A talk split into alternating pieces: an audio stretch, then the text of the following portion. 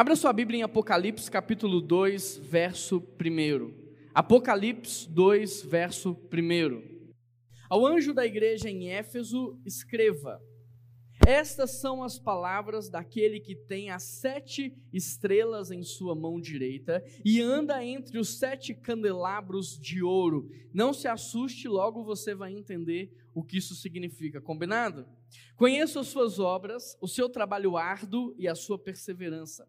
Sei que você não pode tolerar homens maus, que pôs à prova aqueles que se dizem ser apóstolos, mas não são, e descobriu que eles eram impostores. Você tem perseverado e suportado os sofrimentos por causa do meu nome e não tem desfalecido. Contra você, porém, tenho isto: você abandonou o primeiro amor.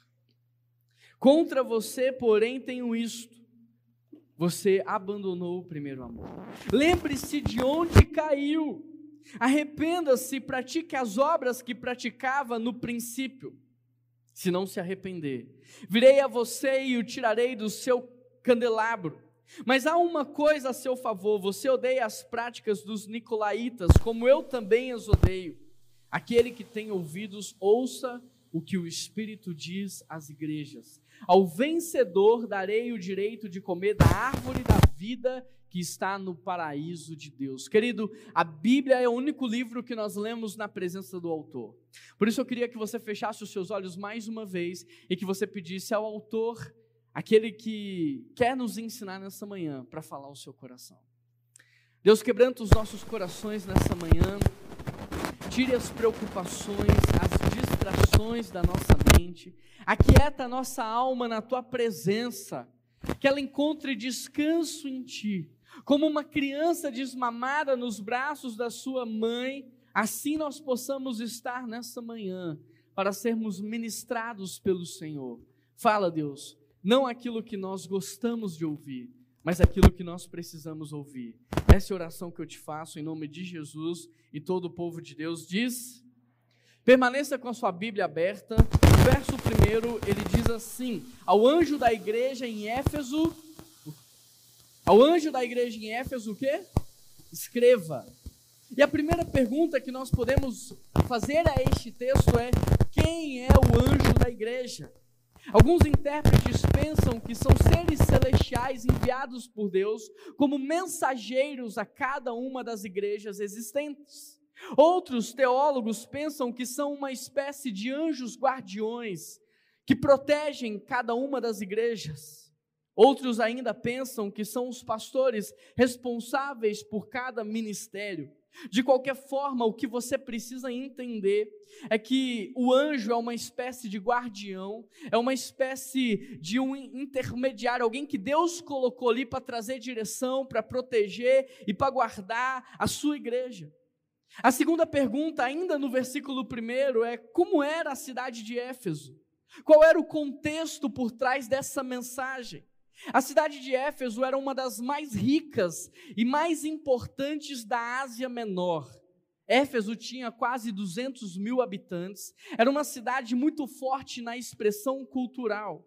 Para você ter uma ideia, em Éfeso havia um teatro com capacidade para 24 mil pessoas. Você tem ideia do que isso significa? Belo Horizonte tem quase 3 milhões de pessoas e eu não sei se em Belo Horizonte há uma igreja que comporte 24 mil pessoas. Eu não sei se em Belo Horizonte há um teatro com uma capacidade como essa, mas Éfeso, há tantos anos atrás, com apenas 200 mil habitantes, tinha uma expressão cultural muito forte. Mas em Éfeso também imperava o misticismo religioso, a idolatria aos falsos deuses, a imoralidade sexual e também a perseguição da igreja de Jesus. A terceira pergunta que você pode fazer ainda no verso primeiro é: qual é o contexto então da igreja de Éfeso? Paulo visita a igreja de Éfeso em sua segunda viagem missionária por volta do ano 52 depois de Cristo. Quando na sua terceira viagem missionária, Paulo fica ali por três anos, e nesses três anos coisas extraordinárias acontecem, tanto na igreja quanto na cidade. Depois desses três anos, Paulo preso em Roma, ele vai escrever a carta aos Efésios. Logo depois, Timóteo e João também pastoreiam essa igreja. E essa mensagem que você leu aí em Apocalipse, ela é escrita quase 40 anos depois e agora para a segunda geração de crentes nessa igreja. A quarta pergunta, ainda do verso primeiro, é: o que são as sete estrelas? O que são os sete candelabros de ouro? E aí você vai encontrar uma resposta na própria Bíblia. Volte aí uma página e dê uma olhada no capítulo 1, verso 20. Há uma resposta clara para essa pergunta. Apocalipse 1, 20. O texto diz assim: Este é o mistério das sete estrelas que você viu em minha mão direita e dos sete candelabros. As sete estrelas são os sete anjos da igreja e os sete candelabros são as sete igrejas, ou seja, as sete estrelas representam os anjos, e os sete candelabros, eles representam as sete igrejas. O que Jesus está dizendo aqui, olha, não se preocupe com a igreja de Jesus. Você não tem que se preocupar, sabe por quê? Porque os anjos estão nas minhas mãos, e eu caminho pelos sete candelabros, eu não perdi o controle de nada. Nada pega a igreja de Jesus desprevenida, nada é capaz de parar a igreja de Jesus, nada é capaz de barrar o seu crescimento. É isso que Jesus está dizendo. Encontre descanso na minha presença, porque eu tenho o controle de tudo. Outro ponto importante é que antes de Jesus manifestar o juízo ao mundo, ele primeiro vai manifestar o seu juízo dentro da igreja. Ele vai manifestar o seu juízo para a igreja, de modo que para todas as sete igrejas há a mesma estrutura de texto. Você vai observar que nas sete mensagens a mesma estrutura: apresentação, aprovação, ou seja, elogios, reprovação e uma promessa. E agora, fazendo jus a essa estrutura, eu quero te convidar a olhar o verso 2 e ao verso 3, porque aqui há um elogio de Jesus à igreja de Éfeso. Olha o que diz o verso 2: Eu conheço as tuas, o seu trabalho árduo e a sua perseverança. Eu sei que você não pode tolerar homens maus, que pôs à prova aqueles que se dizem apóstolos, mas não são, e descobriu que eles são impostores. Você tem perseverado, suportado sofrimentos por causa do meu nome e não tem desfalecido. Jesus aqui faz cinco elogios à igreja de Éfeso. Quem não gosta de ser elogiado, não é mesmo? Você gosta de ser elogiado? É muito bom. Agora, imagine você receber cinco elogios de Jesus. É algo muito gostoso, é algo maravilhoso, acho que é algo que nos deixaria um pouco entusiasmados. E aqui Jesus ele, ele, elogia as boas obras da igreja em primeiro lugar, ele elogia o trabalho pesado dessa igreja, ele elogia a perseverança da igreja, ele elogia a firmeza doutrinária da igreja e ele elogia o suporte do sofrimento, a resistência em relação ao sofrimento. Olha, eu conheço as suas obras, eu conheço o seu trabalho árduo, eu conheço a sua perseverança, eu sei que você não pode tolerar homens maus, e eu sei que você tem suportado sofrimentos por causa do meu nome. Em relação às boas obras, Jesus ele está reforçando a ideia de que nós não somos salvos pelas boas obras, mas que nós somos salvos para as boas obras. Ou seja, que uma consequência natural daquele que é salvo é fazer o bem. Uma das provas ou um dos frutos da sua salvação é o desejo de abençoar, é o desejo de cuidar, é o desejo de fazer a diferença na vida das pessoas. E é exatamente por isso que Jesus realça esse elogio. Agora, me diz uma coisa: esse elogio pode ser feito a você? Esse elogio que Jesus fez à igreja de Éfeso, ele tem a ver com você? Você é alguém que tem feito boas obras? Ou você é alguém que está imerso na cultura do network? Eu faço se você fizer. Ou você é alguém que pratica uma espécie de amor satânico? Eu dou se você também me der. Amor de duas, dois caminhos, ele tem que ir e voltar. Esse elogio de Jesus pode ser feito a você, você é alguém que tem feito boas obras sem esperar receber nada em troca. Quais são as boas obras que você tem feito? Checa isso com a tua família, porque às vezes você está se enganando. Você diz, não, eu sou alguém que faz boas obras. Pergunta para a sua família se eles têm visto isso em você. Ou se tudo que você faz é pelo dinheiro, é pela recompensa, é pelo nome, é pelo status, é o alivio da culpa. Você tem feito boas obras? O segundo elogio que Jesus faz à igreja diz a respeito ao trabalho. Hoje eu vejo muitos cristãos diferentes, porque eles estão fugindo do trabalho. Eu vejo muitos cristãos fugindo de todas as maneiras do trabalho, buscando uma vida mansa, sabe? Buscando um barranco para se escorar. É verdade ou não é? Hoje eu vejo muitos cristãos preguiçosos, procrastinadores, deitados no sofá, aguardando Jesus voltar. Meu querido, a preguiça, a procrastinação, a idolatria ao lazer, a idolatria ao descanso, a idolatria ao entretenimento, isso não tem nada a ver com Jesus Cristo. Deus trabalhou seis dias e ele descansou apenas um. E o descanso dele não foi uma vida de inatividade, foi uma vida de celebração. Deus não descansou porque estava cansado.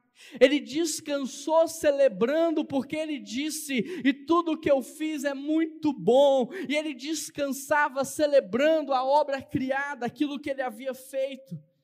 De modo que o que você precisa entender nessa manhã é que o descanso, sim, ele vem de Deus. O descanso é uma bênção de Deus na sua vida e você sim deve descansar. Mas presta atenção nesse detalhe. Todas as vezes que você descansar mais do que deve, isso vai trazer condenação para você. Eu quero te mostrar. Noé, enquanto estava construindo a arca, trabalhando pesado, ele estava bem. Enquanto ele estava dentro da arca, cuidando da sua família, administrando os animais, ele estava bem.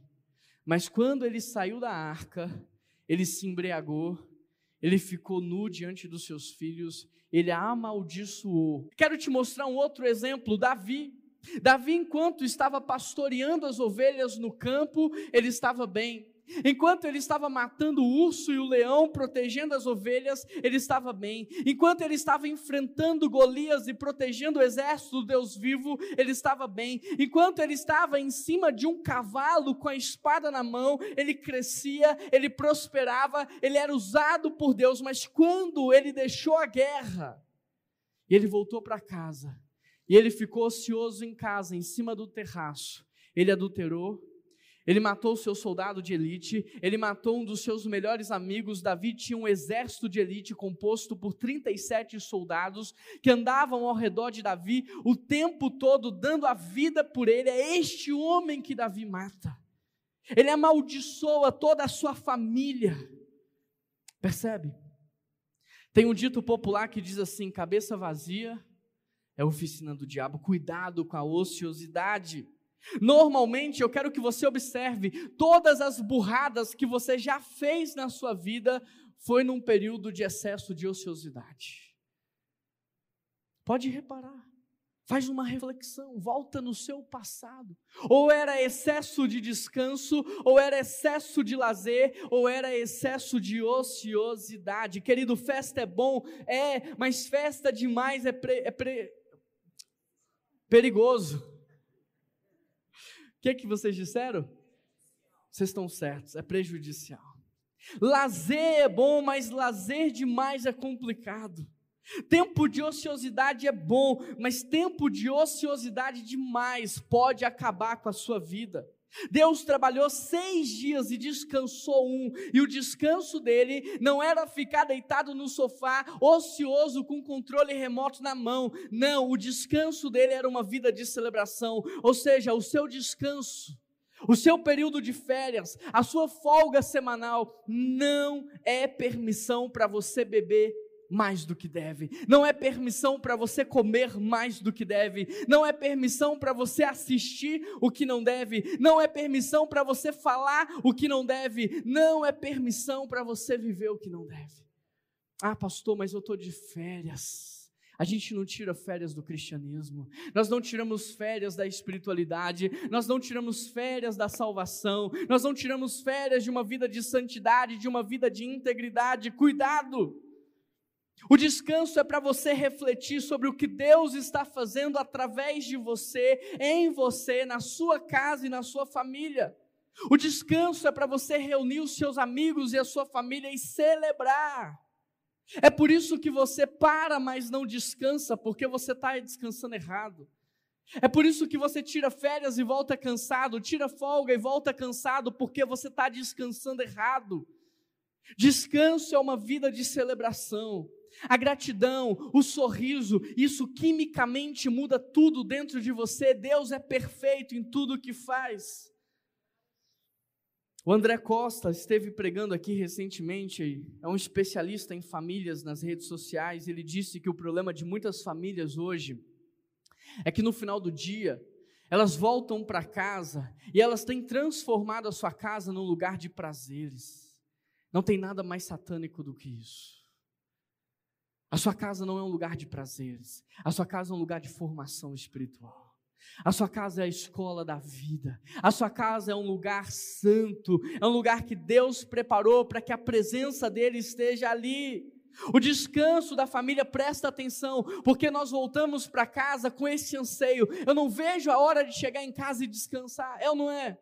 Eu não vejo a hora de chegar em casa para assistir o filme que eu quero, para deitar no sofá, para jogar um videogame. Querido, cuidado. Nós voltamos para casa para descansar sim, mas para descansar do jeito certo. Não é cada um para o seu quarto, os filhos vão para o seu quarto e ficam na tela do celular, o marido deita no sofá da casa e fica no jornal, no Netflix, a, a esposa vai para o quarto e deita na cama. Não, está errado. O descanso da família no final do dia é na mesa, não é no sofá, não é na cama. O descanso no final do dia é na mesa. Sabe fazendo o quê? Celebrando o que Deus fez. Deus nos guardou nesse dia, está todo mundo aqui.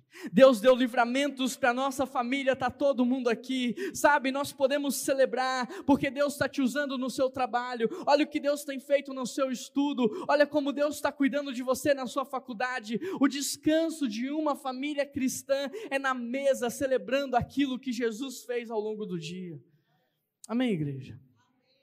Meu sonho é ser pastor de uma igreja batista que glorifica a Deus. Amém, igreja? Grava isso no seu coração. O seu lugar de proteção é em cima do cavalo com a espada na mão.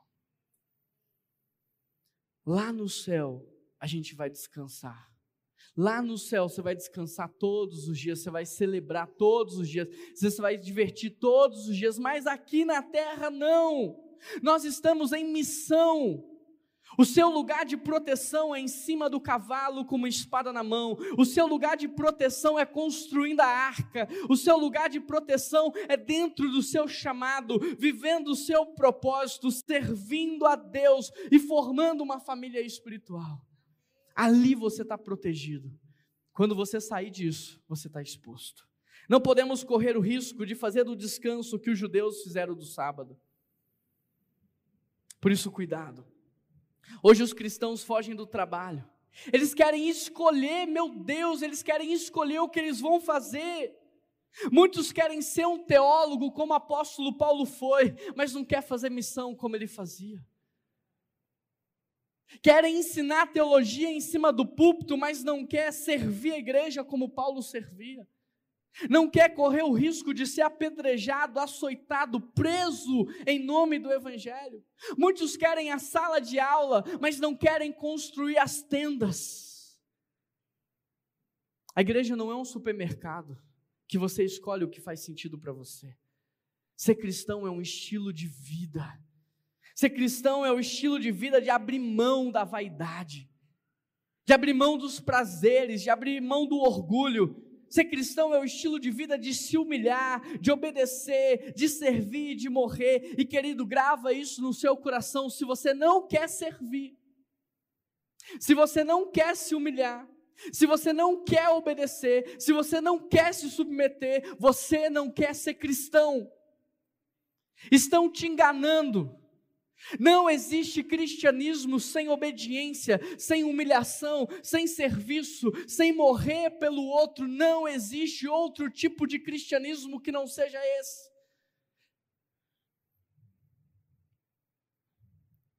Eu conheço o teu trabalho árduo, esse elogio pode ser feito a você. Conheço as suas obras e o seu trabalho e a sua perseverança. Você é alguém que trabalha pesado ou você é alguém que está dando migué? Você é alguém que trabalha enquanto os outros estão olhando, mas não enquanto ninguém está te olhando? Você é alguém que dá o máximo de si em tudo que faz? Agora, você é alguém que trabalha muito, mas do jeito certo? Você trabalha muito, mas trabalha com a motivação certa. Você trabalha muito, mas trabalha pelas coisas certas. O terceiro elogio que Jesus faz tem a ver com a perseverança do cristão. Os crentes de Éfeso eram constantes, eles eram perseverantes. Sabe, eu admiro isso. O Cleito, junto com seus amigos, estão juntos há 21 anos, servindo ao Senhor, sem perder o nível de entrega, sem perder o nível de excelência. São amigos de infância. Você é constante nas suas amizades? Você é perseverante no seu servir a Cristo? Ou você é uma montanha russa? Tem época que você serve muito, tem época que você não serve nada. Tem época que você está buscando a santidade, mas tem época que você está na pior fase espiritual da sua vida. Os crentes de Éfeso, eles eram perseverantes, eles eram constantes. Esse elogio pode ser feito a você.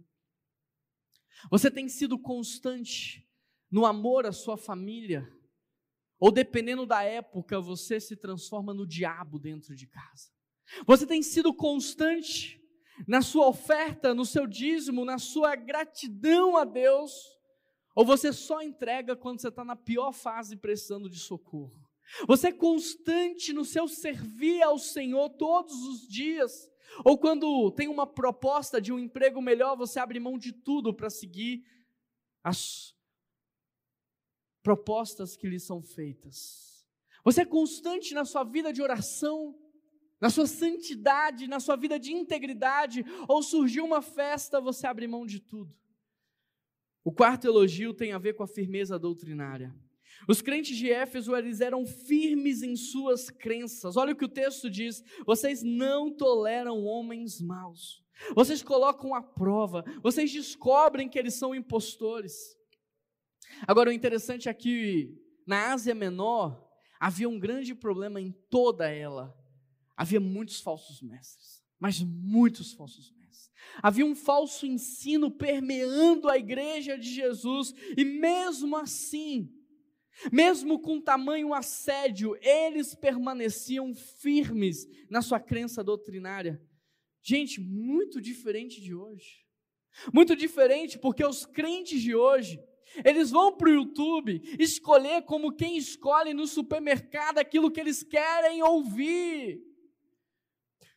Muito diferente, porque no passado a igreja não deixava os falsos profetas entrar na igreja. Hoje a igreja vai atrás dos falsos mestres. Hoje a igreja vai atrás das heresias. Me diz, que tipo de pregação você mais gosta? Dessa que você está ouvindo ou daquela que te faz sentir especial? Ou daquela que te faz pensar que você é um astro, que você é um Deus nessa terra, que todos devem te servir, que todo mundo está errando com você e que você está certo. Que tipo de pregação você gosta? Quem são os seus pregadores favoritos? Me diz. Qual é o conteúdo da mensagem deles?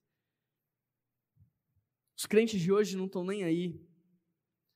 Se quem está ensinando tem uma vida coerente ou não. Se quem está ensinando vive o Evangelho. Para eles, se é bonito o que está sendo dito, se a frase é de efeito, se me emociona, se me entusiasma, se me motiva, eu escuto.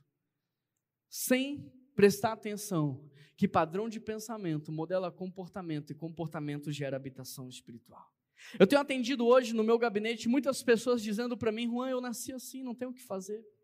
Eu sou assim, Sabe, Deus aceita o meu prazer, Ele aceita o que eu gosto. Sabe, Juan, no final das contas, Jesus vai me entender. Querido, se você conhece a Bíblia, você sabe que Jesus não vai entender as suas justificativas, está tudo aqui. Jesus não vai te entender, porque Ele já disse o que você tinha que fazer. Padrão de pensamento modela comportamento e comportamento gera habitação espiritual. De tantos crentes ficarem ouvindo besteira na internet, eles estão acreditando nisso. E porque eles estão acreditando nisso, há um padrão mental reprovável. E porque há um padrão mental reprovável, há um comportamento reprovável. E porque há um comportamento reprovável, há habitação demoníaca, há opressão sobre a sua vida. Porque você está abrindo brechas sem precedentes. Olha o elogio que Jesus faz aos crentes de Éfeso: vocês não toleram. Vocês colocam a prova e vocês descobrem os impostores da fé. Olha o que Paulo diz em 2 Timóteo 4:3, virá o tempo em que as pessoas não mais escutarão o verdadeiro ensino. Pelo contrário, elas seguirão seus próprios desejos e buscarão mestres que lhes digam apenas aquilo que agrada os seus ouvidos. Só faltou Paulo falar aqui, e chegará o tempo em que eles vão entrar no YouTube e pesquisar fulano, fulano, fulano e fulano. Só faltou estar tá escrito isso aqui, porque é o que está acontecendo. Você gosta mais de que tipo de pregação? Daquela que fala o que você precisa ouvir ou daquela que fala o que você gosta de ouvir? Que tipo de pregação você gosta? Sabe por quê? Se você quer rir, eu vou te dizer, vai para o circo, não vem para a igreja. Aqui não é lugar da gente ficar rindo, aqui é lugar da gente se humilhar. Aqui é lugar da gente cair com o joelho no chão. Aqui é lugar da gente chorar pelos nossos pecados. Aqui é lugar de você clamar pela graça e a misericórdia de Deus.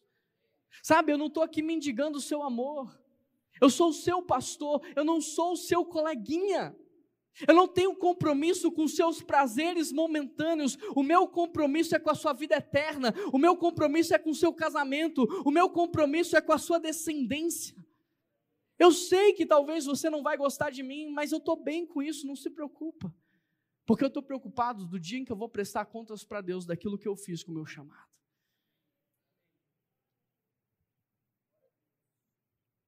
O quinto elogio tem a ver com suportar o sofrimento. A igreja de Éfeso, presta atenção, ela estava no centro da perseguição cristã. O sofrimento para eles não era esporádico. Era todos os dias, era contínuo, era diário. Por isso Jesus elogia a resistência ao sofrimento. Agora me diz, o que é suportar o sofrimento para você? Paulo foi chicoteado, humilhado. Estevão foi apedrejado. Hoje, nesse exato momento, há muitos cristãos sendo torturados em países onde o evangelho é perseguido. Nesse exato momento, há missionários fugindo com as suas famílias. Me diz, o que é suportar o sofrimento para você? Porque você está aí chorando para Deus, Deus está difícil ser cristão nos dias de hoje. Sabe, é muita coisa para fazer e ainda tem que servir, não está dando, Deus. Sabe, eu não estou conseguindo. Querido, eu quero ver você falar para o apóstolo Paulo que está difícil ser crente hoje. Eu quero ver você chegar para ele e falar assim: Ô oh, Paulo, ah, tem. Não sabe. Você acredita que nas minhas férias eu tive que evangelizar? Não consegui descansar nas minhas férias? Você acredita que eu estava de férias eu tive que voltar para fazer um enterro? Você acredita? E Paulo vai falar assim: Você tinha férias? Olha que coisa boa, no meu tempo não tinha férias, não. Ah, você tinha folga, né? Que legal. Eu não tinha folga no meu tempo, não. Era de noite, no meio da noite, no meio da madrugada, final de semana, dia de semana, janeiro, julho. Estava preso, chicoteado, estava entregando a minha vida em favor do Evangelho. Eu quero ver você falar para Jesus que está difícil ser cristão, porque se você lê Isaías 53, você tem que cair com o joelho no chão e chorar. Ele foi humilhado, ele apanhou, cuspiram na sua face, ele foi chicoteado, e a Bíblia diz que ele não abriu a sua boca para reclamar. Querido, se hoje você nega Jesus por causa de um cansaço, imagina se a perseguição vier, o que você não vai fazer? Se hoje, pelo fato de você estar cansado, você não acorda mais cedo para ler a Bíblia e orar. Se hoje, pelo fato de você estar cansadinho, você chega em casa, deita no sofá e não está nem aí para os seus filhos. Se hoje, pelo fato de você estar tá cansado, você diz: Olha, Samuel, não vou poder ajudar essa semana, não. Olha, Wilson, eu não vou poder servir, não. porque eu estou cansado. Imagina quando você tiver com uma corda no seu pescoço. Se você não vai negar Jesus. Abraão não chegou no ponto sozinho da vida, desce, saia. Depois, Abraão, olha só, é isso. Segundo nível de obediência, terceiro nível de obediência, para chegar no quarto nível. Se você não está sendo aprovado hoje nas pequenas provas, como é que você não vai negar Jesus no tempo de perseguição? E não pense você que talvez a nossa geração não viva isso, porque a gente não sabe. A questão é que a gente tem que estar preparado. Querido, hoje nós vivemos num país livre. A gente pode vir na igreja num domingo, no marco zero de uma cidade, aonde milhões de pessoas passam na praça e vêm à igreja. As grandes avenidas da nossa cidade desembocam nessa praça, está todo mundo vendo você aqui. E se mesmo num país livre, com uma vida confortável que você tem, você não consegue priorizar a Deus, imagina se você vai priorizar num tempo de perseguição. A verdade é que nós somos uma geração muito fraca. Nós precisamos acordar, gente. Nós precisamos sair da zona de conforto, sair de cima do muro, porque o muro é do diabo. Nós precisamos nos posicionarmos. Naquela época, suportar o sofrimento era aceitar ser chicoteado, preso, açoitado, apedrejado e morto. Mas hoje, quando nós falamos de suportar o sofrimento, o que que você entende? Porque tem gente que enquanto eu estou pregando 40 minutos aqui, está dormindo. Não consegue suportar 40 minutos ouvindo a palavra de Deus. Naquele tempo, eles liam os livros inteiros não tinha interação, não tinha dinâmica, não tinha atrativo, não tinha uma banda maravilhosa, era leitura e os cristãos estavam lá, era oração 24 horas por dia e eles estavam lá. Mas tem gente que dorme numa pregação, não, não vence o cansaço. Tem cristão que não sabe lidar com a fome, fica nervosinho, desconta em todo mundo, não lida com um, pouquinho de fome. Não é que não tem comida, talvez daqui 30 minutos o cara vai comer, talvez daqui 20 minutos vai comer e está lá descontando ódio, raiva em todo mundo. Tem cristão que não consegue lidar com mal-estar, abre mão de tudo. Ai, não estou bem hoje, eu estou com mal-estar. Tem cristão que quando fica cansado, fala, pastor, estou saindo de todos os ministérios, estou cansado, vou sair de tudo, vou deixar de servir a Deus, estou cansado. Tem gente que quando chove não vem na igreja. Você não sabe o quanto que eu oro para não chover. Vê se isso era oração que eu tinha que estar tá fazendo. Pastor no domingo já acorda orando, gente. Deus não deixa chover, porque a igreja fica vazia. A gente deveria estar orando, Deus cuida do missionário, cuida, Senhor, daquele cristão que está preso, Deus que o teu reino expanda, mas eu estou aqui orando para não chover, porque eu sou pastor de uma igreja imatura, que não cresce. Que tempo é esse que a gente está vivendo? Que geração é essa de crente? Como é que você vai passar pelo tempo da perseguição com esse estilo de vida que você leva? No verso 2 e 3, Jesus elogia a igreja. Agora, no verso 4 e 5, ele vai trazer uma exortação. Olha o que ele diz: Contra você, porém, tenho isto você abandonou o primeiro amor. Lembre-se de onde caiu, arrependa-se, pratique as obras que praticava no princípio. Se não se arrepender, virei a você e tirarei o seu candelabro de lugar. Talvez você esteja pensando assim, Juan, eu entendi bem o que você acabou de falar. Você falou que no verso 2 e 3 Jesus elogiou a igreja. Você não acha que você pegou pesado com a gente? Não, não era a parte do elogio? Sabe quando você quer elogiar alguém, mas está difícil? Jesus quer te elogiar, mas você não colabora. Jesus quer te elogiar. Um pai torce pelo seu filho. Um pai está lá, vai filho. Papai está aqui. Papai está com você. Vamos juntos. Provérbios 27, 5 diz assim: Melhor é a repreensão feita abertamente do que o amor oculto. Quem fere por amor mostra lealdade mas o inimigo multiplica os beijos. Prefira um pastor, um líder de célula, um discipulador, um amigo que te exorte, do que aquele que só te elogia. O meu compromisso é com a sua vida eterna. O meu compromisso é porque eu quero entrar no céu de mão dada com você. O meu compromisso é com o seu casamento, o meu compromisso é com a sua descendência, com a sua geração, não é com o seu prazer momentâneo.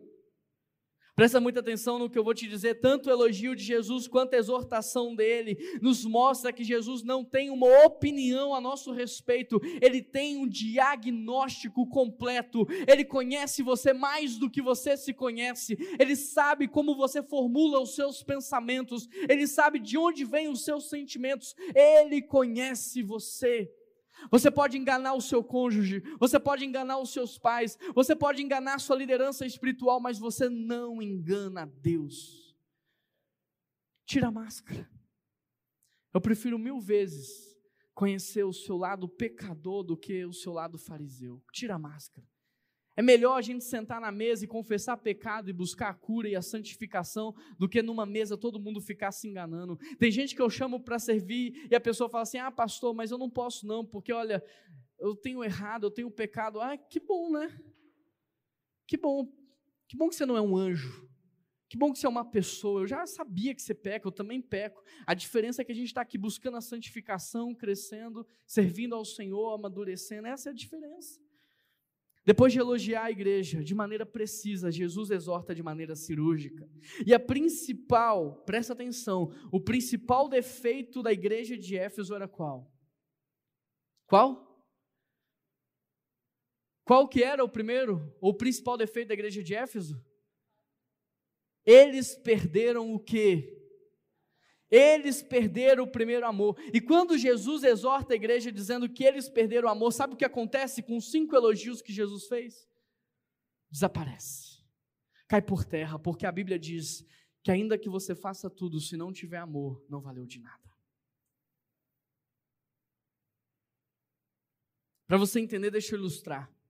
É possível, presta atenção no que eu vou te falar, que você seja uma boa esposa.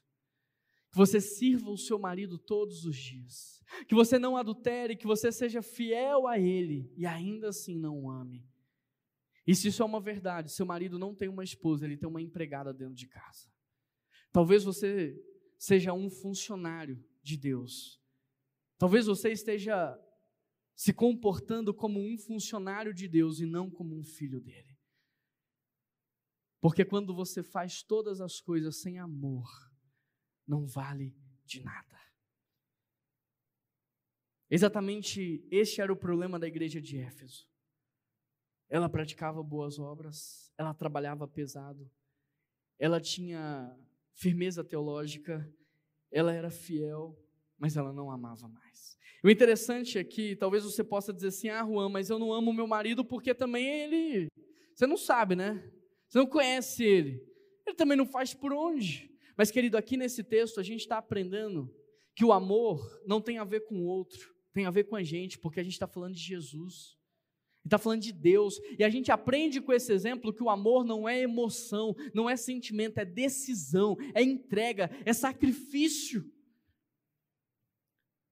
Contra você tenho isso, você abandonou o seu amor. O verbo abandonar no grego significa partir deixar para trás, relaxar, ir embora, dispensar. É como se Jesus estivesse dizendo: Olha, igreja, no início vocês dependiam de mim para tudo, não saía de casa sem orar, pedia minha início, vocês iam cantar e jejuava a semana inteira, vocês iam pregar e me buscava com toda a força do coração, mas agora vocês cresceram, agora vocês aprenderam a viver e vocês me deixaram para trás. Vocês estão fazendo tudo no automático. Vocês aprenderam a fazer e simplesmente falaram: beleza, Jesus, obrigado. A gente já sabe, agora nós vamos.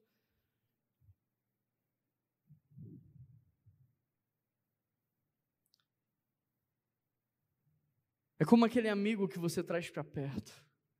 Você ensina para ele uma profissão, ele está desempregado, você ensina ele a fazer algo. Você dá uma oportunidade de trabalho para ele na sua empresa. Aí no início ele é fiel, ele é leal, ele honra. Mas quando ele aprende tudo sobre aquele negócio, ele sai e monta uma empresa concorrente. Ser cristão sem amar a Deus é como montar uma seita. Ser cristão sem amar a Deus, sem amar a Jesus, é como você transformar a igreja numa empresa. E me diz, não é isso que está acontecendo hoje. Contra você eu tenho isto, você perdeu o primeiro amor. Sabe, nós olhamos para Paulo e nós nos assemelhamos a ele. Mas nós não olhamos para Sansão e nos assemelhamos a ele também. Sabe, todos os homens e mulheres, todos os erros e acertos estão na Bíblia como um espelho para a gente se ver. Será que você está percebendo que você já não ama mais? Ou você está pensando no outro? Será que você está entendendo que essa palavra não é para quem está do seu lado, mas ela é para você? O verbo abandonar no grego traz a ideia de um casal divorciado, é como se Jesus estivesse dizendo: Olha, no início foi maravilhoso, nós vivemos uma história linda, mas você se divorciou, você me deixou, você me abandonou, você está vivendo sem a minha presença. Sabe como nós perdemos o primeiro amor? A igreja de Éfeso perdeu o amor quando ela trocou a relação pela função. A função é importante, mas ela tem que ser consequência da relação. É isso que Jesus diz: sem mim nada podeis fazer. Sabe por que, que você está esgotado? Sabe por que, que você está machucado? Sabe por que você está ferido? Porque você está tentando fazer sozinho, na força do braço, no poder da inteligência, no poder da oratória. Você não está fazendo com Deus. Sem Deus, você desperdiça muito mais energia. Tem gente que acha que se você trabalha muito e tem muito resultado, isso é produtividade, está errado. Porque se você trabalhou muito, é claro que você vai ter muito resultado. Produtividade é quando você coloca pouca energia e tem muito resultado. E isso só acontece quando você está conectado com o Pai. Se você está correndo muito, você está fora do compasso de Jesus, porque em nenhum momento você viu Jesus correr. Até quando Lázaro estava morto, ele foi com calma e tranquilo. Se você está correndo muito, se você está desesperado, se você está angustiado, isso só mostra o quão distante você está de Deus. Porque sem Ele a gente gasta energia desnecessária, a gente tenta e não consegue, a gente se frustra. Sem Jesus a vida é um desperdício. A função é importante, mas ela é consequência da relação. A relação é mais importante, sabe? Eu já cansei de dar esse exemplo aqui, mas quando eu chamo os meus filhos para lavar o carro comigo, o Noah e o Natan, agora eles estão crescendo. Na época, quando eu falava, eles tinham três e dois anos, né? O Noah já vai fazer oito, o Natan vai fazer seis. Mas ainda assim, quando eu chamo eles para lavar o carro comigo, você acha que eu estou pensando que o carro vai ficar limpo? Ele joga água no banco, joga espuma no painel do carro, termina aquela bagunça, todo mundo molhado, ensopado. Ou seja, quando eu chamo os meus filhos para lavar o carro comigo, eu não estou preocupado com a função, eu não estou preocupado com o resultado, eu estou preocupado com a relação. Eu quero ter tempo de qualidade com os meus filhos. Deus tem um coral de anjos perfeito cantando para ele. Deus poderia estralar os dedos e todo mundo cair de joelho. Ele não precisa de nós, mas quando ele nos chama, o verbo chamar no hebraico é de você desfrutar de um relacionamento. Quando ele te chama, é para você desfrutar da relação. Querido, a gente dá mais trabalho para Deus do que ajuda. Tira esse orgulho do seu coração. A gente atrapalha mais do que ajuda. Quando Deus nos chama é pela relação, mas você esqueceu da relação e você focou na função.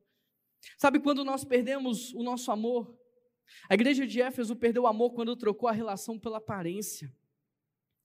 Na vida há dois tipos de pessoas: aqueles que pegam o dinheiro e usam o dinheiro para ficar rico, e aqueles que pegam o dinheiro e usam o dinheiro para parecer rico. É ou não é?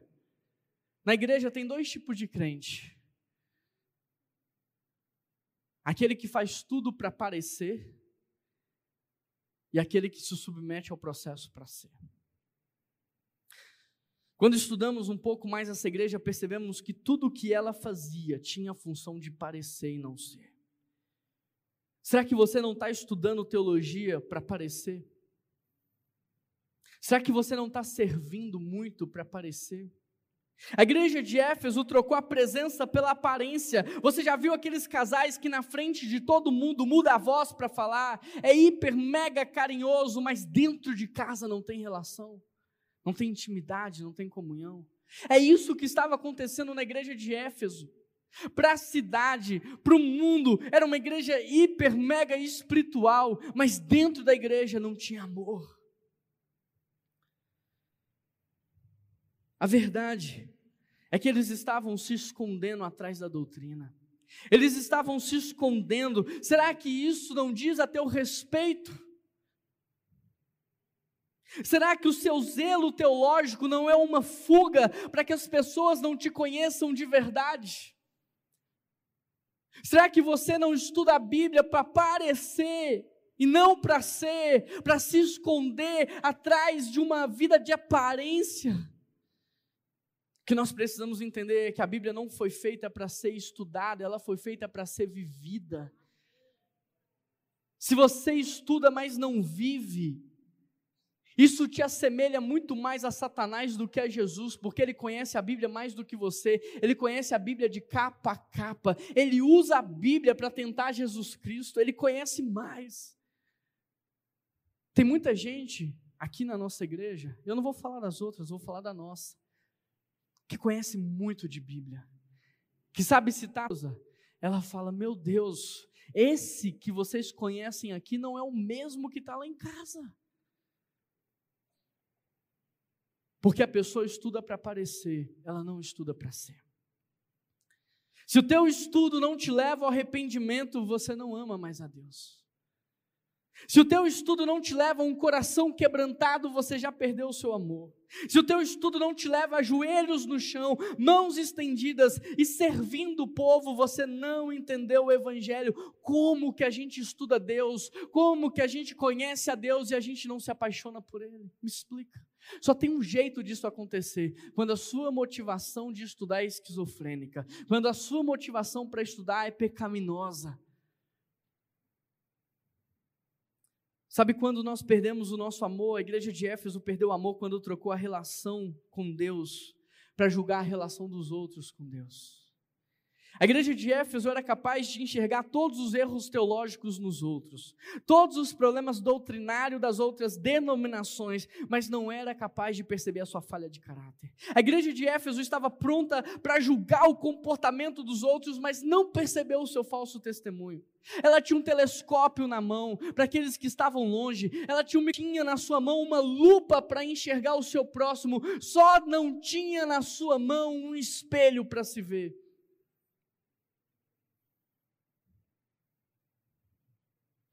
Tiago diz que a gente tem que ler a Bíblia como se ela fosse um espelho.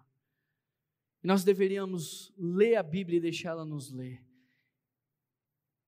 Eu não sei como que a gente lê a Bíblia e não chora. Como que a gente lê a Bíblia e não cai de joelhos? Como que a gente lê a Bíblia e não clama por misericórdia? Eu não consigo entender. No verso 5, Jesus dá uma oportunidade para a igreja. Veja o que ele diz: lembre-se de onde caiu. Quem mais está escrito aí?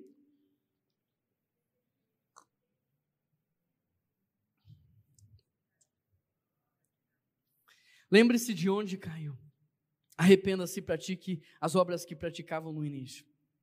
Se não se arrependeu, virei a você e tirarei o seu candelabro de lugar. Querido, se você acha que até agora foi bom, é porque você não viu o que vai acontecer aqui. Se você acha que Deus já falou muito com você, é porque você ainda não sabe o que vai acontecer agora. Porque mesmo diante de tudo isso, mesmo diante de todo o nosso mau testemunho, mesmo diante de todos os nossos erros, sabe o que Jesus está dizendo? Eu vou te dar uma oportunidade. Acho que você não entendeu. Mesmo diante dessa falsa religiosidade, essa falsa espiritualidade, Jesus está dizendo: Eu vou te dar uma oportunidade hoje. Você pode glorificar a Deus? Porque Ele poderia te condenar, mas Ele não fez. Ele te deu mais uma oportunidade para você recomeçar. Jesus, ele diz assim: lembre-se de onde caiu, se arrependa e volte a viver. Por exemplo, o filho pródigo, quando ele estava no fundo do poço, no lamaçal, qual foi o primeiro movimento dele? Ele se lembrou da casa do pai. Ele se lembrou que lá na casa do pai, ele se perdeu, ele lembrou de onde ele se perdeu. Quando você olha para o filho pródigo, a segunda coisa que acontece com ele é que ele se arrepende. E o arrependimento do filho pródigo traduz o arrependimento da igreja, não é em choro apenas, é numa mudança. Ele se levantou, e mesmo com todos os empecilhos, ele se colocou no caminho de volta para casa. E em terceiro lugar, na casa do Pai, ele voltou a viver como um filho. Onde foi que você perdeu o seu amor por Jesus? Onde foi, Mila? Sabe, tenta descobrir dentro de você Onde foi que começou a acontecer? Onde foi que você se perdeu na jornada? Os crentes de Éfeso haviam caído não no secularismo, não no mudanismo, não numa vida de imoralidade, eles começaram a se perder numa vida de hipocrisia numa falsa espiritualidade. Eles ensinavam e não praticavam, eles cantavam e não viviam, eles olhavam para os outros, mas não viam a si mesmo. Onde foi que você se perdeu? Porque foi assim que a igreja de Éfeso começou. Começou com uma boa intenção, começou, foi dentro da igreja, não foi fora. O filho pródigo se perdeu, foi dentro de casa, não foi na rua. Mais importante do que começar bem é você terminar bem. Mais importante do que começar bem é terminar bem. E eu sei que você começou bem a sua caminhada com Cristo. Orando muito, você lembra disso? Você tinha prazer em orar. Você falava de Jesus para todo mundo, você lembra disso? Você lembra do tanto que você queria aprender a Bíblia? Você pedia para as pessoas te ensinar. Você lembra do tanto que você servia ao Senhor naquela época? Por isso Jesus diz: lembre-se, Lembrar na psicologia é você ser atualizado. Na psicologia, quando você se lembra de algo, é como se você revivesse o momento. Tem lembranças que são tão fortes que o teu cérebro não sabe se é lembrança ou se é realidade. E ele começa a produzir em você, quimicamente falando, os mesmos hormônios, as mesmas sensações de quando você viveu aquilo. Por isso, quando Jesus diz lembra, é para você viver de novo aquela experiência maravilhosa do seu encontro com Ele. Quando Jesus fala lembra, é para você voltar lá atrás, naquele momento de amor, de entrega, de sacrifício. A igreja de Éfeso estava chamada a relembrar sua história com Jesus. Eu queria que você relembrasse a sua história com Jesus. Onde foi que você conheceu a Ele?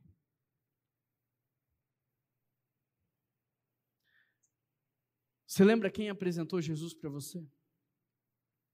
Você lembra do que você sentiu naquele momento? Você lembra? Você lembra do que você abriu mão? Você lembra do sacrifício que você fez? Você lembra da mudança que você viveu? O filho pródigo, ele começa a restauração na lembrança. A restauração continua quando ele se arrepende, ou seja, ele não só lembrou, mas ele levantou e ele falou assim: não mais, eu vou viver diferente. Mesmo que o meu pai me aceite como um funcionário, mesmo que o meu irmão me julgue, mesmo que o mundo esteja contra mim, eu vou me levantar e eu vou voltar para casa. Eu vou falar, pai, me aceita, nem que seja como um funcionário. E o processo da restauração na vida do filho pródigo foi completo quando na casa do pai ele foi recebido não como um funcionário, mas como um filho. Onde você caiu? Porque eu quero chamar a sua atenção para a segunda parte do versículo 5, que diz assim: Se você não se arrepender, eu virei a você e tirei o seu candelabro de lugar. Talvez você não tenha entendido o que está escrito aqui. Talvez você não tenha entendido o peso do que está escrito aqui, mas eu vou te ensinar. O candelabro é algo que foi feito para iluminar.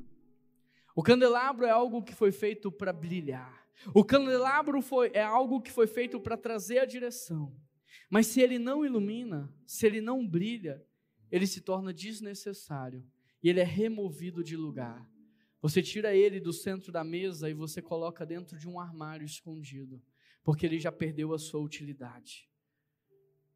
Se Deus tirar da igreja a sua luz, se ela não iluminar mais o mundo, ela se torna desnecessária na sociedade. A igreja universal de Jesus não vai morrer, mas a igreja local pode morrer. Porque o juízo de Deus começa aqui. Se você for hoje em Éfeso E se você tentar encontrar a igreja de Éfeso, ela não existe mais. Ela é um escombro hoje, porque Deus a removeu de lugar, porque ela não ouviu o que o Espírito Santo estava dizendo. Aquele que tem ouvido, ouça o que o Espírito Santo está falando. Porque se você não se arrepender, eu virei a você e tirarei o seu candelabro de lugar. Há muitas igrejas hoje, presta atenção. Volta a sua atenção para cá, isso é importante. Há muitas igrejas hoje fechando as portas e deixando de existir, não porque Satanás está vencendo, mas porque Deus está removendo aquelas que não iluminam mais. Talvez você se lembre de muitos cristãos tremendamente usados por Deus em uma geração. Você olha para eles e fala: como é que Fulano não está sendo usado mais? Como é que Fulano desapareceu? Como é que Fulano, sabe, o que, que aconteceu?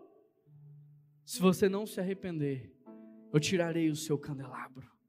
Há muitos crentes que perderam a relevância na sociedade não porque não são bons mais, não porque não sabem pregar, não porque não sabem cantar, não porque não são inteligentes, mas porque Deus está removendo aqueles que não iluminam mais.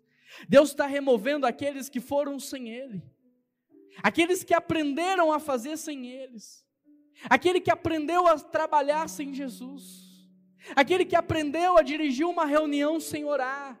Deus está dizendo: eu não vou te dar influência porque você está perdido e vai usar para o seu próprio prazer. No versículo 7, podemos perceber que mais do que uma oportunidade para recomeçar, Jesus ofereceu para a igreja uma recompensa. Que Deus! A gente não merece isso. Nós não merecemos. E mais do que uma oportunidade para fazer diferente, ele ainda está oferecendo para a sua igreja uma promessa, uma recompensa. Ele diz: aquele que tem ouvidos para ouvir, ouça.